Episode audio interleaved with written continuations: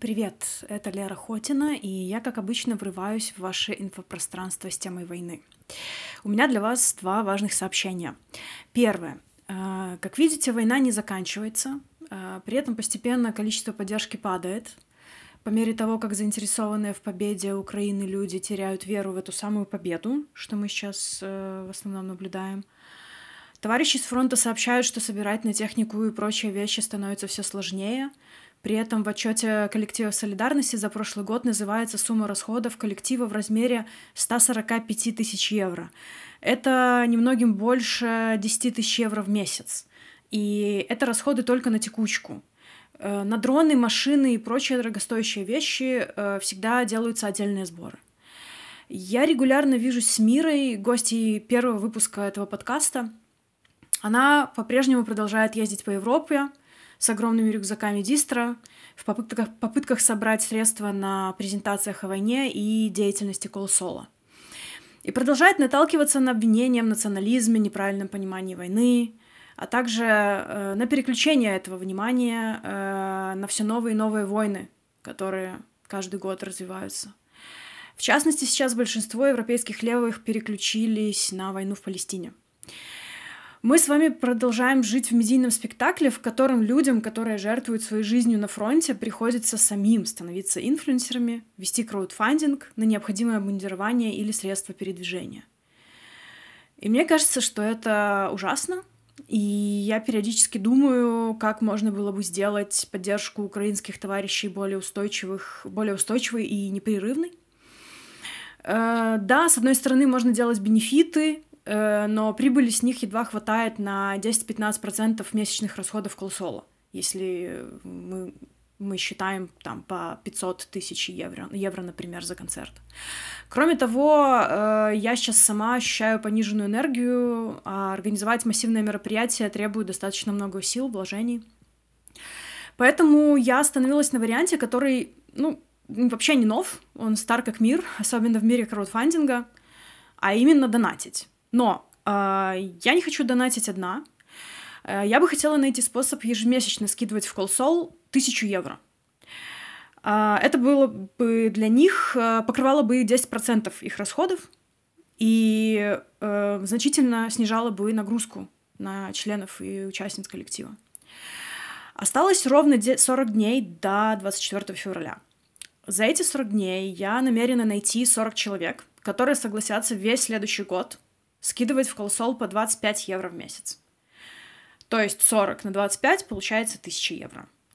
Э, даже не 40, а 39, потому что я буду первой доноркой, э, и мне останется найти только 39 таких же э, союзниц и союзников. Каждый день я буду через свои разные каналы публиковать информацию об этом челлендже и очень рассчитываю на вашу поддержку. А, в первую очередь, конечно же, присоединяйтесь к этой идее. 25 э, евро все таки это всего лишь один поход в магазин или два похода в кафе, если вы живете в Варшаве. А, напишите мне на почту feedback собака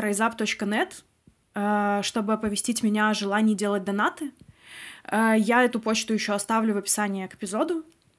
Ну и со своей стороны э, я обязуюсь держать руку на пульсе и ежемесячно напоминать тем, кто присоединится, о том, что пришло время платежа. Мы также можем обмениваться скриншотами в чате, мотивировать друг друга, как-то напоминать о том, что это происходит. Э, не знаю, какая-то групповая работа, э, обмен информацией и так далее.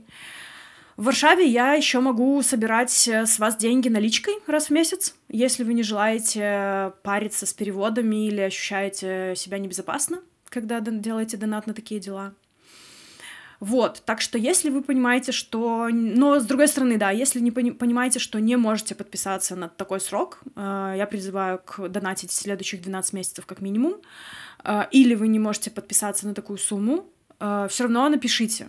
Э, если же у вас есть возможность вложиться большей суммой, супер. Uh, главное перестать жить вот в нашем медиамирке, где можно просто закрыть новости, забыть о мрачной реальности, потому что реально слишком много наших товарищей и товарищек в Украине не могут себе этого позволить.